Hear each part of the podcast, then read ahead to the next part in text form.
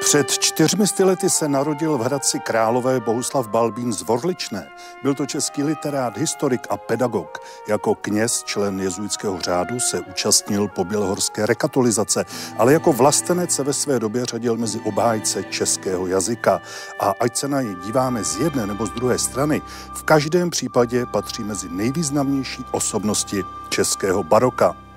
Dobrý den, přišla za vámi historie CS se svými hosty, kterými jsou Ivana Čornyová, historička z Ústavu dějin a archivu Univerzity Karlovy. Dobrý den, děkuji. Stanislav Komárek, biolog, filozof a spisovatel z Přírodovědecké fakulty Univerzity Karlovy. Dobrý den. A Martin Svatoš, filolog z Filozofického ústavu Akademie věd.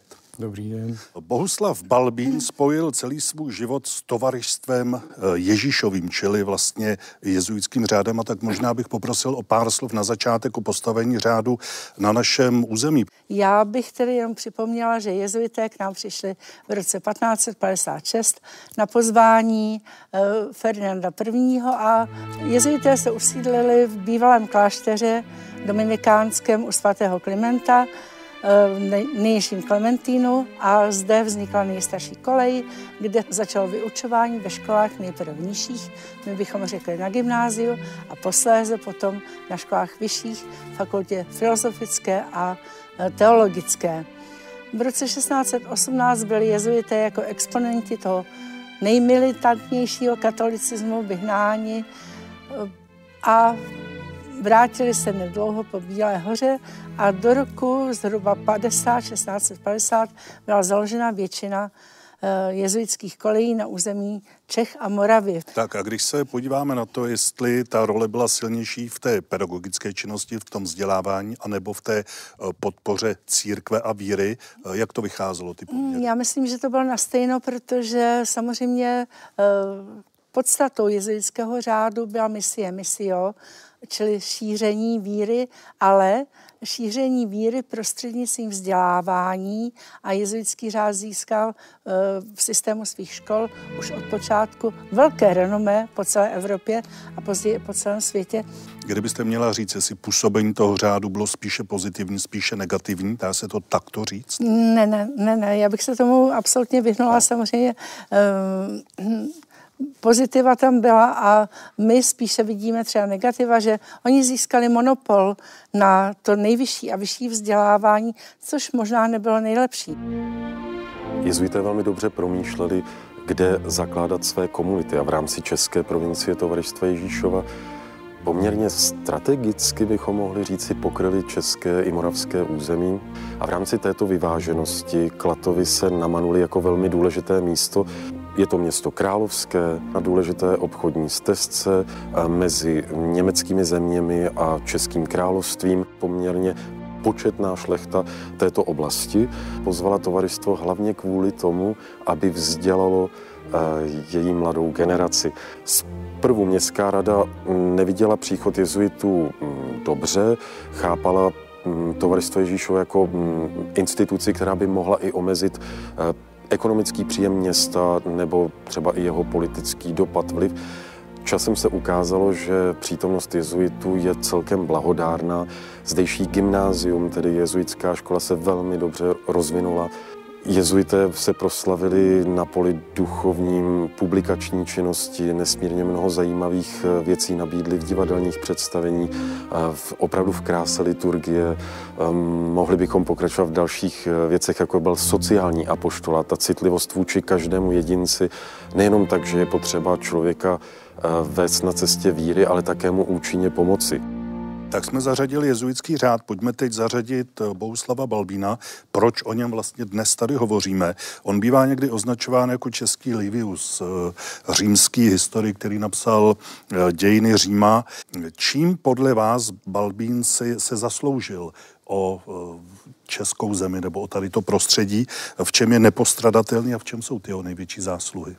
No, no, on byl takový jako skutečně univerzální, univerzální učenec, řekl bych ještě širšího záběru, než byl kdysi, kdysi Titus Livius. On totiž nebyl zdaleka jenom, zdaleka jenom historik. Eh, on byl taky, taky první, eh, první vlastně biolog v českých zemích. První, eh, první kloudná. Máme tady jeho dílo, ano, které se tomu věnuje. Ano, první kloudná fauna Čech eh, vyšla z jeho pera. Eh, vlastně to bylo překonáno až Antonínem Fričem, tak asi 1870. To je 200, 200 let, prosím. Tamhle máme eh, epitome rerum bohemicarum, jeho tedy výtah v úvozovkách eh, z eh, českých dějin. Bylo možno ho taky označit jako průkopníka čehosi jako scoutingu a lokální turistiky. Eh, rybářství a myslivosti eh, vedených na řekněme, vysoké odborné úrovni. Rozhodně se domnívám, že třeba jenom české vydání eh, podstatných částí jeho jeho díla. Je to psáno samozřejmě latinsky, což už dneska krom specialistů prakticky nikdo neumí, nikdo neumí přečíst. Takže eh, my jsme kdysi, eh, kdysi eh, před pár lety s kolegou Čepelákem vydali toto, to je první díl jeho miscelány vlastně o přírodě Čech, ale těch děl je spousta a mm, bylo by na tom práce, no řekněme, jako na barokním kostele. V Balbínově době eh, se historie vlastně vyučovala, eh, vykládala v rámci eh, výuky retoriky. Bylo to slovesné umění a, a ti studenti se učili, jak mají psát jak mají psát texty a tedy i jak mají psát e, historii. Takže m, hm, z tohoto hlediska to bylo humanistické dějepisectví. Ale už v Balbínově době, a on to plně reflektoval, e, už se e, začal prosazovat kritický dějepis, to znamená především vyhledávat prameny, to znamená heuristika, aby byla řádná, a druhá věc, ty prameny posuzovat. Kriticky je zkoumat z hlediska filologického i z hlediska historického. To Balbín dělal, v tom se právě shodoval se svými spolubratry, jako byli bolandisté v Antwerpách. Bolandisté vydávali takový velký projekt Acta Sanctorum, v podstatě kritické vydání legend. A Balbín eh, jim tam přispíval, byl s nimi v korespondenčním styku a posuzovali eh, vlastně pravost eh, těch dokumentů původních, takže to kritické myšlení, které přišlo potom hlavně z osvícenství a dál, už, už tam v určité podobě bylo. My jako jezuité se na Bouslava Balbína, mohli to tak schrnout zrovna já osobně, díváme jako na spolubratra, to znamená, ten náš pohled se snaží být celistvý, nevidíme ho pouze jako literáta, jako člověka, který vytvářel nějaká díla, ale chceme vidět jeho životní odkaz v celku. Že to byl člověk, který žil naši spiritualitu, že věděl, co hýbe lidským srdcem, i to drama víry, kterou člověk prožívá a snaží se ji nějak vtělit do svého osobního života. Dovedeme si i představit ta úskalí, která mohla v jeho životě někdy být způsobena tím, že měl konflikty s některými autoritami, že to byl patrně člověk někdy až vznětlivý, že v některé věci prožíval opravdu emocionálně. Um, ale to prostě k životu člověka patří. Takže my ho vnímáme jako jednoho z nás, který, uh, který je hoden pozornosti. Mě osobně zajímá i jeho dílo, to průkopnictví, nebo ten nesmírně důležitý krok skrze tohoto olbřímního ducha, který byl učiněn i v naší české historiografii, člověka až eh, humanisticky rozpjatého do více než renesančního, samozřejmě on je již barokní, ale řekněme jako renesanční člověk, který zasáhne do mnoha oblastí a pokusí se dát to nejlepší, co v něm je, do služby člověka i Boha. A to si myslím, že je v jeho díle velmi intenzivní. Abych se vrátil trošku do eh, Balbínova mládí. Jeho kmutrem byl samotný Albrecht z Waldsteina. Na druhé straně mu brzy po narození umírá otec a i on prochází mnoha nemocemi a neví se, jestli vůbec přežije. Eh, dají se vystupovat nějaké stopy, které by ukazovaly na tu jeho další kariéru, na ten jeho velmi pestrý, bohatý život?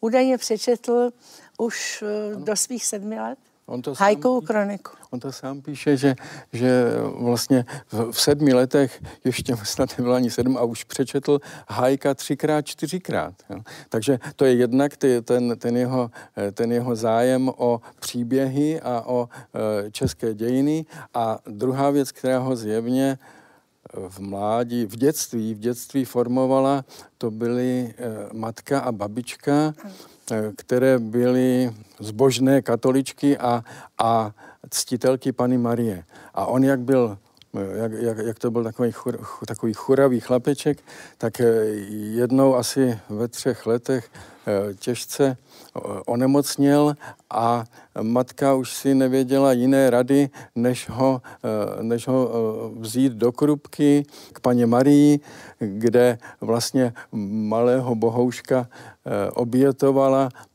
paně Marii a on se potom stal též velkým ctitelem paní Marie ještě snad pod větším vlivem eh, Pany Marie Staroboleslavské, toho takzvaného Paládia, eh, u něhož matka se, se s ním stavila a on potom eh, napsal vlastně o, o paní Marii Staroboleslavské dvě, dvě knihy. Vy jste tady zmínil ten jeho zájem o přírodu, o geografii, o podobné věci.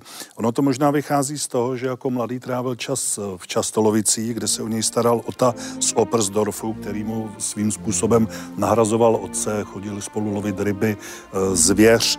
E, možná je tady ten prvopočátek jeho zájmu, ty přírodní poměry Čech. Určitě, určitě ano, on se to, o toto zajímal od raného dětství. Ten pan z Opersdorfu neměl sám žádné syny, dcer měl tuším šest, které dorostly a vlastně e, velice po synovi toužil, takže ho, takže ho takto, e, takto pomáhal vychovávat. Balbín musel mít v mládí e, veliké kouzlo, pro, eh, pro tedy, eh, řekněme, eh, vysoko postavené nebo intelektuální starší pány, protože vzpomeňme na jeho, jeho takového mentora, potom jezuitského pátera Lancícia, tedy Mikułaj Lenčinsky, původem z dnešního Běloruska, tedy polský jezuita, či, či Marka Marcí, našeho známého lékaře, filozofa a myslitele. Takže on od raného dětství vzbuzoval vždycky svým obrovským zájmem, který byl v podstatě univerzální,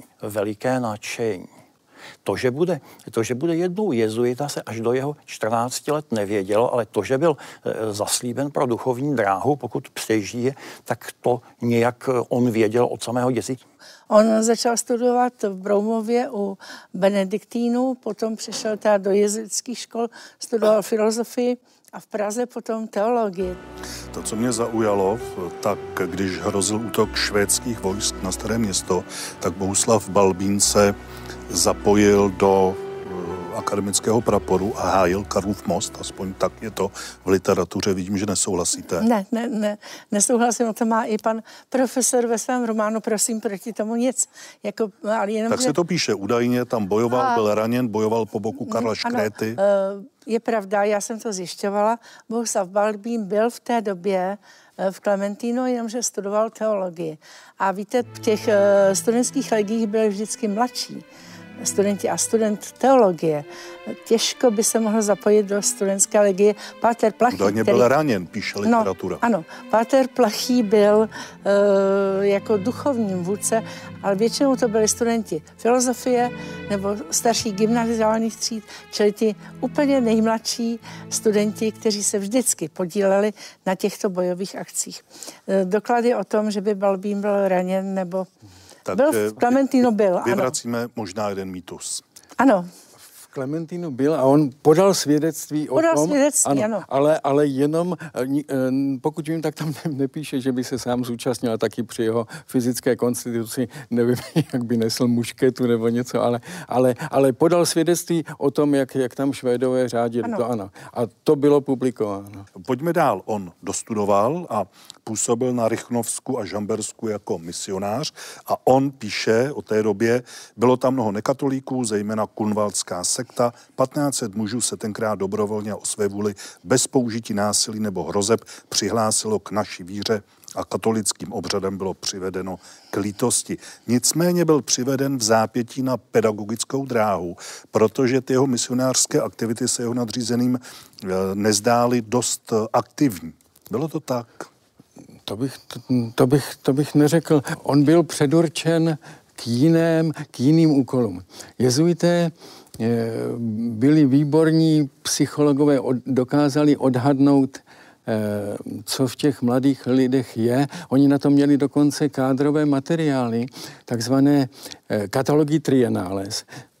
Každé tři roky byl, eh, byl každý jezuita posuzován svými svými nadřízenými nebo svými představenými z několika hledisek. Z hlediska nadání, z hlediska úsudku, z hlediska rozvahy, z hlediska praxe, eh, respektive z hlediska zkušenosti, praktické zkušenosti, jakou nabil. A, a pak tam byla důležitá kolonka, ke kterým funkcím má talent. Tam můžeme sledovat celý Balbínův eh, život v řádu a eh, ty misie tam opravdu nejsou. U něj se především objevuje, že je eh, nadán nebo schopen vyučovat, psát knihy, a případně, a to je tam vlastně dost dlouho se tam objevuje, že je vhodný i k vedení, teda k vedoucím funkcím, které nikdy nevykonával.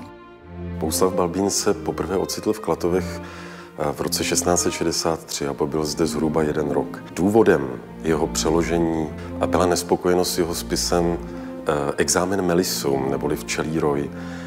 Prý se v této knize objevily jakési necudné pasáže. Později historie ukázala, že to bylo hm, posouzení velmi přísné až přehnané. Během svého prvního klatovského pobytu Bouslav Balbín byl ubytován podobně jako ostatní členové zdejší jezuitské komunity v původních měšťanských domech adaptovaných pro účely jezuitů. Byly to čtyři budovy, které stály západně od eh, té hlavní reprezentativní městské věže, takzvané Černé, která stojí v Klatovech dodnes. Dnes na tom místě stojí eh, vrcholně barokní budova bývalé jezuitské koleje, která tam ale byla vystavěna až v 18. století a nachází se v ulici, která se po tomto eh, vzácném členu eh, České provincie Tovarista Ježíšova jmenuje Balbínovou.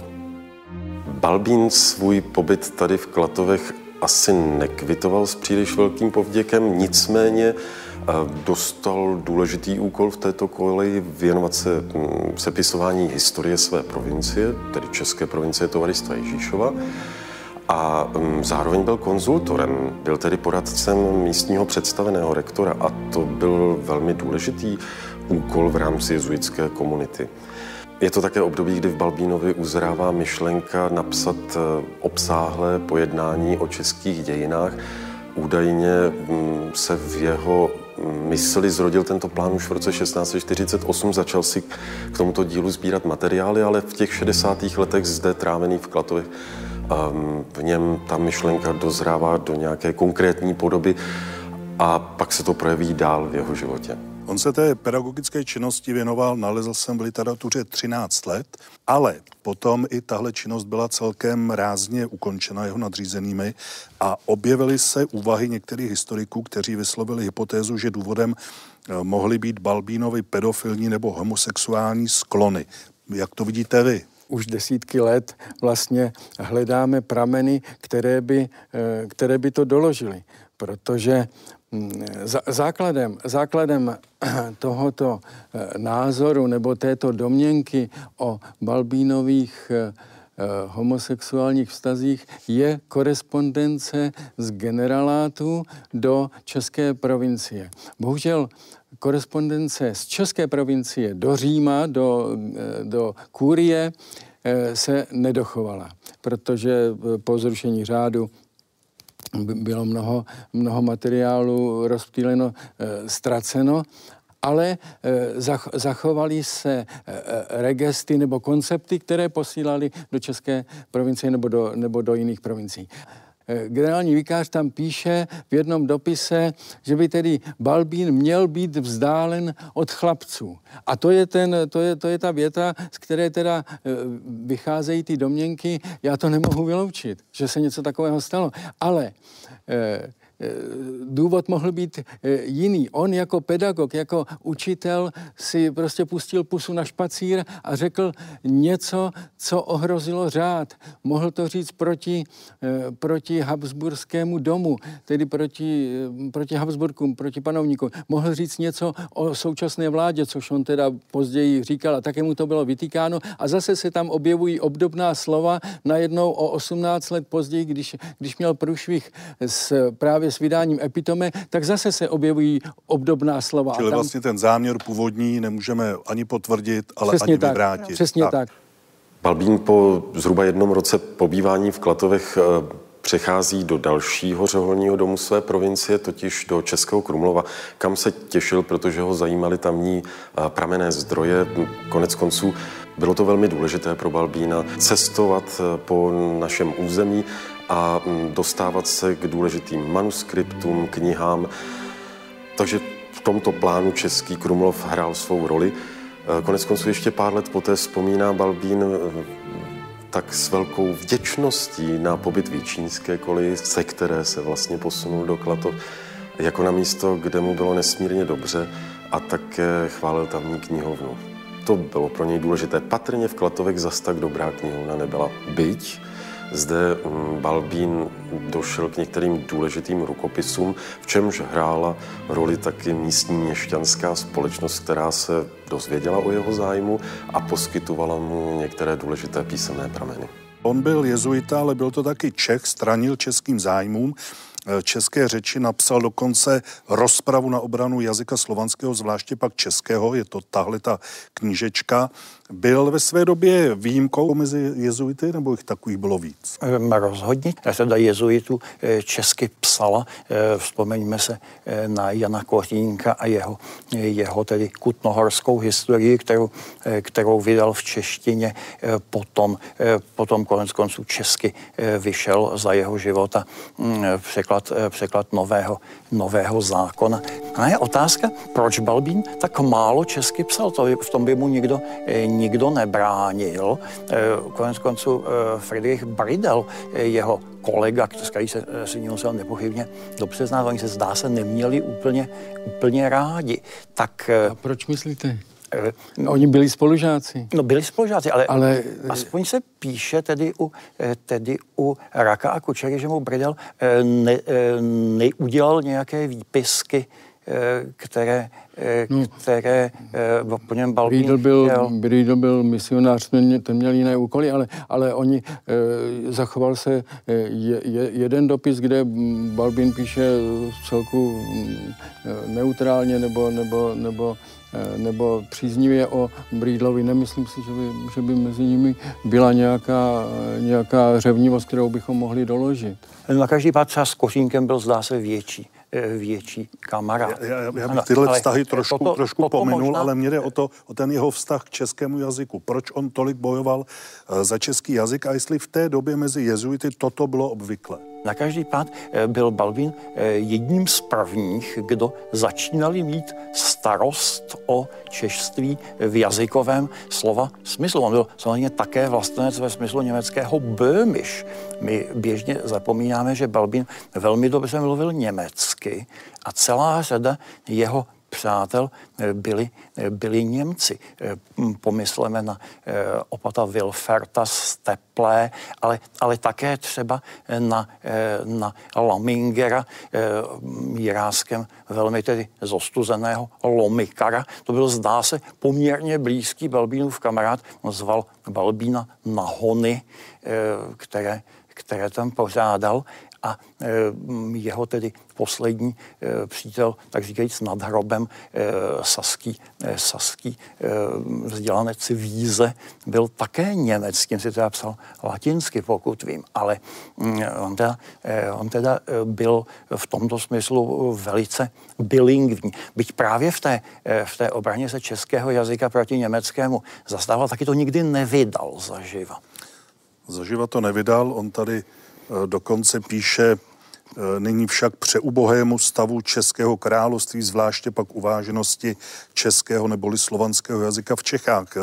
Vy máte nějakou představu nebo nějaký názor na to, jakou ten jeho přístup k češtině hrál v té době roli, protože mě napadá srovnání například s Komenským, který publikoval podobné nebo srovnatelné dílo. Já bych se přece jen vrátila ještě k té latině. Proč psal Balbín latinsky, protože byl vědec, byl vzdělán jako školy, absolvoval celé latinské a oni psali latinsky, protože to byl jejich vlastní jazyk. Oni samozřejmě mateřský jazyk kterým hovořili, měli, dokonce jezuité, samozřejmě v té době museli znát oba zemské jazyky, jak češtinu, tak samozřejmě Němčinu. Ale ten, ta latina byla až do 18. století jazykem vzdělanců, což eh, samozřejmě nedegradovalo eh, češtinu, protože právě třeba Jan Tanner psal také český kořínek, zmíněný psal také česky, psal je velmi hezky česky, ale nebyla uzákoněna ani gramatika češtiny. O to se právě, ale jezuité, se jiní jezuité, takzvaní gramatikáři, snažili, aby aspoň trochu kodifikovali ten, eh, ty základy českého jazyka, čili oni naopak prosazovali eh, češtinu. A samozřejmě ta germanizace přišla až mnohem později. To je jeden z největších bludů, že pobrohovská rekatolizace přinášela také germanizaci. Ale jestli dovolíte, to jsem, to jsem chtěl říct, to je omyl, že se je, jezuité nestarali o český jazyk. Když oni vydali několik, několik gramatik, vydávali slovníky, oni potřebovali tu češtinu pro pastorační důvody, pro kázání, pro misie a oni ji, op, oni opravdu chtěli, chtěli zlepšit a, a psali učebnice češtiny. To, oni, oni to, kultivovali, to pěstovali. Mně jde spíš o to, o tu roli Bohuslava Balbína při prosazování českého jazyka, protože eh, nejsem si jist, jestli druhý jezuita napsal takovou tu knihu, která se zabývá jaksi českým jazykem a v jeho prospěch. O, jenomže tahle kniha právě měla význam až potom za toho e, českého národního obrození, jak tomu stále říkáme. Jo? Ta kniha samozřejmě vyšla až mnohem později a Asi byla 70 let, zhruba 70 let užívána jako příklad toho, jak už v dávných věka, v dávných dobách byly, byla čeština velmi uznávána a e, ta čeština potom začala být brána jako taková zbraň proti vídeňskému centralismu a tak dále. Víte, proč oni bránili češtinu? Protože to byl jazyk svatováclavský. To znamená, byl to jazyk posvěcený našimi patrony. Eh, svatý Václav mluvil česky, svatá Ludmila mluvila česky a, a další, Aneška mluvila česky. A proto je ten jazyk posvátný a on nás chrání s těm, zároveň s těmi patrony. Tak proto oni, eh, proto oni propagovali češtinu a, a šířili a, a chválili češtinu. Tu podobné tendence byly tou dobou i v Němčině. Eh, tadyhle ty, ty náběhy k tomu nejen zemskému, ale i jazykovému patriotismu se objevují, objevují i teda i teda v jiných, v jiných jazycích. Ale bylo by, eh, bylo by eh, chybou chápat, eh, chápat Balbína jako totožného s pozdějšími, s pozdějšími obrozenci. Jistě, oni ho využívali. Dokonce, dokonce Pelcl byl, byl obviněn z toho, že to napsal sám a musel ten starý manuskript přinést k nějakému, k nějakému policejnímu dokazování, že se nejedná o pamflet, pamflet dobový. Čili, byl, byl odsouhlasen, no, jestli si vzpomínám. No, no, ale je zajímavé, že z celého Balbína vele obsáhlého díla se všechno točí kolem té Balbínovy obrany, která možná byla i v něčem trochu přehnaná nebo taková jako e, velmi pesimistická. Hmm, on toho napsal neskonale více vedle sebe. Nacházíme se e, v depozitáři Národního muzea a díváme se na jediný dochovaný autentický portrét Bohuslava Balbína. Všechny ostatní portréty e, vznikly podle tohoto vzoru. Ten portrét nám věnoval v roce 1839, čili to už je skoro eh, dvě století. Eh, zemský advokát Karel eh, Wolfram, který byl předtím také rektorem Pražské univerzity. Jisté je, že byl nepochybně namalován pro Klementínum. Balbín v Klementínu, jak známo, strávil poslední léta života. Tehdy jezuité si usmysleli, že svůj velký refektář, čili jídelnu, vyzdobí portréty 34 významných představitelů jezuitského řádu z České provincie. Člověk by řekl, že pochopitelně mezi ty nejznámější jezuity patřil i Bouslav Balbín, ale on se tam nemohl dostat a to z toho důvodu, že ta galerie byla vyhrazena pouze pro eh, jezuity, kteří už eh, byli po smrti. To velké množství těch eh, portrétů tehdy maloval přizvaný jezuitský vlastně malíř Jan Jiří Heinz. Balbin v tom hrál významnou roli, protože dodával Heinzovi podklady čili většinou grafické podobizny. Balbín si nepochybně uvědomoval, že i on by měl být zachycen na nějakém portrétu pro budoucí věky. Pochopitelně toho úkolu zachytit podobu tohoto vynikajícího jezuity na sebe vzal Eh, ten, kdo byl nejvíce po ruce, čili sám Jan Jiří Heinz. Dalším dílem, možná hlavním dílem, jsou rozmanitosti z historie království českého. Tam mělo být, já nevím, asi 20 svazků, on jich napsal, stihl napsat 10. Jak on viděl českou historii, českou přírodu? Českou historii viděl jako historii katolickou, eh, tradice svatého Václava, země svatého Václava a to, že samozřejmě eh, zde ten katolicismus byl přerván, tak přičítal ve směs eh, zahraničním, to jest zejména německým vlivům, zejména to husitství. Ale teda musím říci, že toto říkám po diskusích domácích se svým manželem, který mě velmi krásnými argumenty přesvědčil, že toto, co má Balbín o husitství, kde přední je to vlastenectví a vliv negativní vliv toho němectví, to už je u Václava Hajka z Libočan nebo jiných eh, katolických spisovatelů 16. století zejména. Čili Balbín navazuje na tu tradici předbělhorskou a tady je zcela nové to, že on hájí tuto vlastně jednolitou katolickou tradici českou i po roce 1620, kdy byli bráni Češi jako spronevěřilí tím kacířstvím. A on chtěl ukázat, že, že Čechy to, ne, to není ta rebelská hydra, jaký ukazoval třeba Goldust, ale že to je, že to, že to je kontinuální tradice katolická, svatost Čech a, a husitství to je import od jinut a je to vlastně jenom epizoda v českých dějinách. On si tam všimá také pozorně přírody, geografie, píše, že Čechy jsou výše položená země, ze které všechny řeky odtékají, je tam ta hradba hor kolem toho. Na druhé straně tam píše třeba takové věci, že úhoři a e, štiky se rodí z rybničního bahna. Tam e, velice podrobně e, probírá horopis, vodopis, minerální prameny, potom, potom taky geologii, tak jak se tenkrát chápala ložiska různých vzácných minerálů.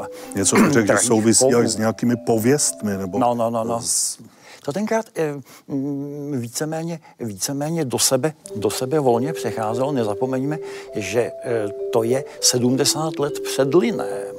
A Liné byl naprosto teda světová špička, co se týče, týče systematiky.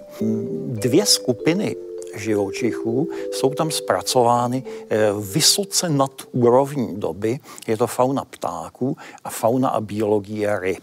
Eh, Balbínova rozmnožovací biologie lososů, jak je tam popsaná, tak to bylo opravdu u nás přetroufnuto až 19. 19. stoletím. Některé věci jsou trochu odbité. Rybám se věnoval hodně, to je pravda, protože on i píše, že na misi, když byl, tak musel jíst pstruhy a lipany, protože jiné maso nebylo. Ano, ano. Taky eh, fauna velkých savců Čech je prakticky, prakticky kompletní. Dejme tomu, eh, lišil ježka západního a východního, což, eh, což je věc, která se vynosila až tak kolem počátku 20. století. hm, naopak si nebyl jist, jestli třeba rys, jestli to nejsou druhy dva, tedy, eh, tedy pardalis rys a lynx, česky vostrovit. Ono tenkrát eh, v tomto nebyla nebyla jistota. Ta teorie samoplození... Neexistoval internet, aby si no, googloval přesně, jak to je. Právě. Eh, my máme, eh, my máme představu, že tohle to jsou jako věci dnes jasné, ale ona je to trochu otázka, jako proč nemá sudru Žižka gulomet. No, také by se mu hodil, ale musíme vědět, v jaké době se tohleto, tohleto vznikalo a odehrávalo se to. Mm, taky samozřejmě nebylo ani zdání něčeho, jako je, jako je vývojová teorie. Ti e, tvorové byli všichni stvořeni. Bouslav Balbín se během svého mm, života ocitl v Klatovech e, ještě jednou, tento druhý klatovský pobyt, který je někdy charakterizován jako vyhnanství Bouslava Balbína, byl delší než ten první. Začal v roce 1671, trval až do roku 74.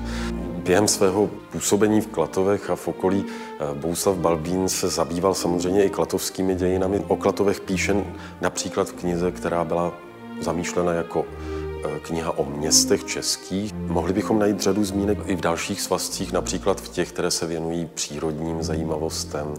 Eh, takže Balbín velmi chválí chmel na Klatovsku, říká, že je druhý nejlepší v Čechách, tedy po onom žateckém. Nicméně zdejší klatovské pivo považuje za nejhorší v Čechách. Je možné, že zatím stojí skutečnost, že prožíval spolu se svou řádovou komunitou v Klatovech spor s městskou radou o šenkovní právo. Balbín ale našel i něco velmi dobrého v Klatovech, co se vyváželo dokonce do ciziny.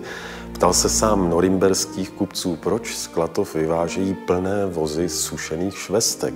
Oni mu řekli, že to je pochoutka, která je u nich v Norimberku nebo v té německé oblasti eh, velmi ceněná. Takže učenec neopomněl tuto skutečnost napsat i do svých misceláneí. On věnoval samostatné dílo Janu Nepomuckému. A mě by zajímalo, jakou roli sehrál ten Balbínův pohled v tom kultu Jana Nepomuckého ve vytvoření vlastně náboženského kultu českých zemí. Velkou, velkou. Balbín napsal tu svou legendu někdy 1670, samozřejmě to bylo ještě, ještě dlouho před beatifikací Jana Nepomuckého. Zachoval se rukopis, potom ji vydali ti vzpomínaní eh, bolandisté eh, v Belgii v tom, v tom velkém projektu Acta Sanctorum a pak ji vydal sám Balbín 1682 eh, ve, ve své ve svém takovém katalogu seznamu svědců a, a osob, které žili ve světecké pověsti, který nazval, eh, tu, tu knihu nazval Bohemia Sancta. A ten jeho text potom působil nejenom mezi vzdělanci, ale vyšlo i několik českých překladů ještě do beatifikace nebo do kanonizace Jana Nepomuckého a tam je možné právě sledovat Balbínův vliv. Přijímali to i páni faráři, přijímali to sami, sami věřící, takže se objevil i ve výtvarném umění. Ano, máme třeba. spousty soch svatého Jana Nepomuckého dávno předtím, než byl blahořečen a svatořečen. I ty motivy, i ty motivy, jak ho, jak ho zlý král, jak ho nechal svrhnout teda z pražského mostu, tak to se potom objevuje i ve výtvarném umění a, a, a, a v básních a jinde. A, a Václav e, čtvrtý je tam vypodobněn velice pěkně. A to se také traduje dále. Takže řada motivů z té legendy se potom objevuje i ve slovesném, i ve výtvarném. Opět důvodem přeložení Balbína do Klatov byla nespokojenost s jeho dílem. Tentokrát vzešla ze strany eh, nejvyššího zemského úředníka českého, místodržícího a zároveň pražského purkrabí Bernarda Ignáce Hraběte Bořity z Martinic, velmi vlivné osobnosti zajímající se o české dějiny. Vypadalo to, že Bořita se více kloní takové interpretaci více loajální s habsburskou vládou, kdežto Balbín eh, akcentoval i důležité fáze českých dějin, kdy jsme byli nezávislí na Habsburcích, respektive byla tam důležitá otázka dědičnosti českého trůnu, volitelnosti českého krále a podobně. A Balbín chtěl dát v rámci jistého principu spravedlnosti průchod tomu, jak to vlastně v dějinách bylo. Tam došlo k tomu, že Martinic zastavil tisk Balbínova stěžejního díla o českých dějinách, který je pitomé historika Rerum Bohemicarum sive historia Metroboleslaviensis, pojednání o českých dějinách prismatem nebo z úhlu pohledu dějin Pany Marie Staroboleslavské jako toho nejpamátnějšího, nejintenzivnějšího duchovního prostoru české země spojeného s českou státností se smrtí svatého Václava. Martinic si stěžoval u nejvyšších řádových představených na Balbína, z čehož vznikla potřeba vzdálit Balbína z centra dění české země, tedy z Prahy, z Klementinské koleje, jako z dosahu očí zemských úředníků a mohl onen spor sledovat pouze z povzdálí a tento spor se odehrával v Praze, v Římě, ve Vídni, kde vlivní přátelé Balbínovi a ti, kteří byli nakloněni jeho interpretaci českých dějin, postupem času mm, vyvíjeli vliv na Habsburský dvůr ve Vídni a ukázalo se časem, že i sám císař Leopold I. si přeje, aby Balbínovo dílo bylo vydáno tom zamýšleném rozsahu, takže nakonec do roku 1677 tedy už pár let poté, co Balbín odchází na další své působiště z Klatov, tak vychází v, v konečné verzi.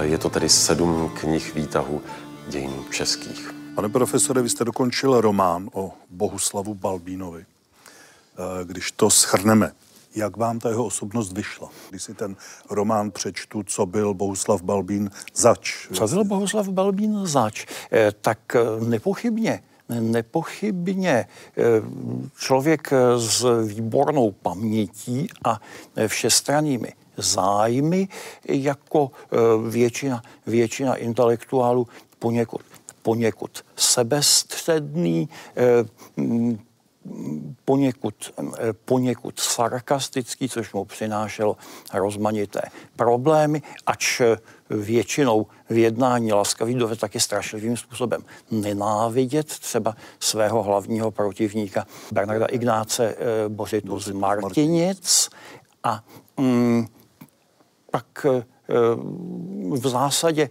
v zásadě netak úplně poslušný svých nadřízených. Mějme na paměti, že nějaké koncizní dějiny řádové provincie on nikdy nenapsal. Mezitím napsal těch deset tlustých svazků, svazků mi zcela nejí.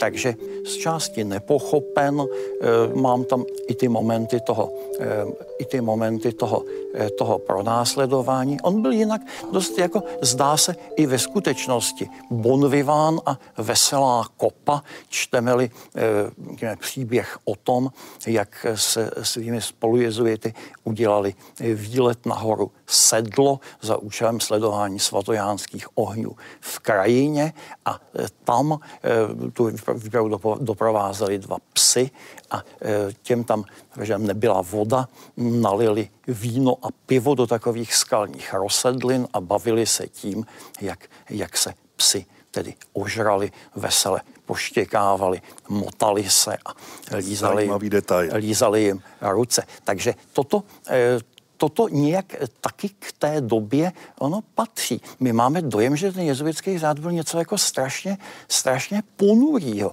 Nebyl.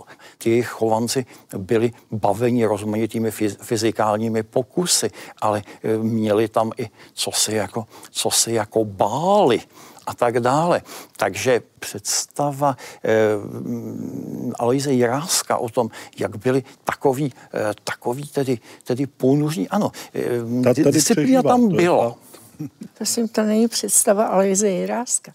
Přečtěte si znova temno. Eh, oni měli rádi vtipy a Balbín, eh, Balbín sám měl rád vtipy, ale takové intelektuální vtipy. On psal epigramy, stovky epigramů a v nich byl ironický, sarkastický, vtipný, takže to jenom potvrzuje e, slova profesora Komárka. Ale jestli ještě můžu k tomu, e, k té románové pravdě a historické pravdě, nás to, to samozřejmě bude zajímat, e, ten román e, pana kolegy Komárka, protože to bude nejenom o, o Balbínovi, ale i o nás o profesoru Komárkovi, o tom, jak se díváme na Balbína a co si z něj bereme a jak ho interpretujeme. Každý, každý eh, vytváří svůj obraz minulosti. A tak to bude zajímavé prostě do, do té palety. Balbín v roce 1683 byl ve velmi těžkém zdravotním stavu, protože v první půlce toho roku byl postižen mozkovou mrtvicí a ochrnul na celou pravou polovinu eh, těla, čili nemohl psát, měl úplně zmrtvělou pravou ruku a ležel, uvádí v nějaké korespondenci, je zaznamenáno, že stěží pohybuje několika prsty na nohách, takže byl na tom velmi špatně. Nicméně ta potřeba zachytit jeho podobu byla tím naléhavější. Heinz namaloval tedy eh, Balbínovou hlavu, namaloval nepochybně i tu jeho pravou a levou ruku a zřejmě i teda tady ten foliant, eh, který je jakýmsi atributem toho portrétu. Zbytek už musel dodělat nejspíš nějaký jeho pomocník. Tady eh, za pozornost asi stojí eh, jeden detail, je to právě ta pravá ruka, která v době, kdy on ji zaznamenával malířsky, tak už byla ochrnutá a vlastně bezmocná. A e, malíře evidentně fascinovalo, že ta ruka, e, která vlastně sepsala to obrovské kvantum těch rukopisů, je najednou úplně bezvládná. Dokonce e, tady ten malíček je evidentně v křeči. Vy jste se zúčastnili konference o Bohuslavu Balbínovi, která se konala v Klatovech právě u příležitosti eh, jeho výročí. Zazněly tam nějaké nové informace, eh, nějaké nové věci, které by nám tu osobu ještě třeba více přiblížily? No, přímo nové, jako že bychom se dozvěděli něco úplně zcela nového ze života Balbínova, to říci nelze, ale každopádně bylo to naše poznání velice prohlubeno, eh, velice zdůrazněna a diskutována tam byla třeba jeho role eh, v dramatické tvorbě, té, té teorii, teorii dramatu. Eh, dále jsme se dozvěděli mnohé o jeho vrstevnících nebo i o lidech, kteří v té době žili velice přínosný. Byl třeba referát o jednom hebrejistovi, který působil na univerzitě v době, kdy už v Pražské univerzitě, kdy tam byli jezuité a on přeložil velice zajímavým způsobem hebrejské bajky do latiny a vydal toto, uh, toto dílo, což bylo úplně pozoruhodné. Dvojazyčně, hebrejsko, latinské. A uh, kromě toho, já nevím, tam jestli chceš ještě. Ne, jenom, že to opravdu prohloubilo eh, něk, některé dosavadní, něk, některá dosavadní eh, bádání, ať, ať už se to týkalo historie, nebo právě slovesného umění, na které Balbín jako latinista kledl veliký důraz. Takže eh, spíš teď chodíme víc do hloubky, než, než, do, než do šířky. Nebo Také vlastně tam nebyl nikdo, kdo by ty jezuity nebo Balbína eh, nahlížel z negativních pozic, takže v tomto ohledu to bylo eh, jednoznačné. No byla tam jedna mladá kolegyně. Ale... Ano. My jsme se tady bavili o rozsáhlém díle Bohuslava Balbína. Lze si z toho vzít nějaký odkaz pro dnešní dobu u příležitosti 400 výročí konference, co nám říká dnes? Tak já myslím, že by to byl dnes teda velmi potlačovaný akcent na to vzdělání, které on uh, jednak prodělal a šířil potom velice dobře a potom, no dnes se to nenosí, ale byť to vlastenectví bylo tehdy pojímáno trochu jinak, ale to byl ten jeho odkaz, který dnes možná už nás neoslovuje a to bylo právě to, co oslovovalo lidi na sklonku 18. století i v tom století 19. ač to byl sám jezuita.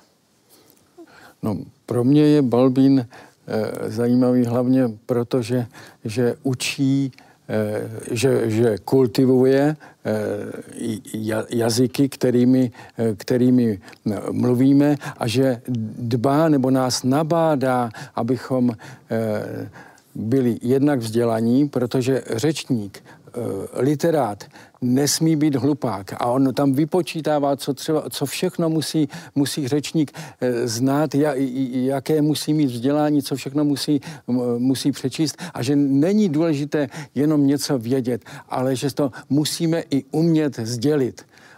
Jak eh, ve veřejném životě, to znamená třeba v politice, tak, tak ve vědě. On je taky ukázka toho, jakým způsobem se nějak eh, aranžovat v případě, že je člověk eh, vržen nebo narozen do podmínek, které nejsou právě optimální. Polovinu jeho života za, zaobírali války, taky obrovská epidemie moru, těch epidemií bylo několik a musel nějakým způsobem s tím žít, pokud je pravda to, že tedy eh, Balbín byl homosexuál, v románu tomu tak je, tak tak jakým způsobem se aranžovat s tím, když doba není něčemu nakloněná. Ono pro následování za tyto věci přišlo až vlastně v druhé polovině 19. století. To nebylo tak jako typické pro pro dobu eh, baroka. Eh, jakým způsobem eh, vlastně vydávat odbornou literaturu, jakým způsobem vyhovět nadřízeným, ale zároveň se nestat jejich slepým nástrojem. Toto všechno Balbín nějakým způsobem zvládal, tenkrát, ten zapomněl, že Čechy ztratili třetinu obyvatelstva. Polovina staveb byla, eh, byla zničena. Důsledky 30 leté války byly mnohem horší než eh, obou světových eh, dohromady. To my si běžně, běžně neuvědomujeme. Čili jak obstát v extrémně těžkých podmínkách. Úplně osobně mne inspiruje Bouslav Balbín, protože se snažím také dlouhá léta věnovat kromě služby lidem jako kněz, eh, historii. A je pro mě nesmírně zajímavé to propojení duchovního života s tou intelektuální stránkou. Takže Balbín je jedním z pro mě osobně nejpřitažlivějších členů naší provincie a vůbec mi nevadí, že nás dělí několik set let, protože my víme, že v Bohu toto nehraje zas tak důležitou roli. Já děkuji našim hostům za jejich eh, názory, vám děkuji za to, že jste se dívali a opět příště zase nashledanou u Historie CS. thank you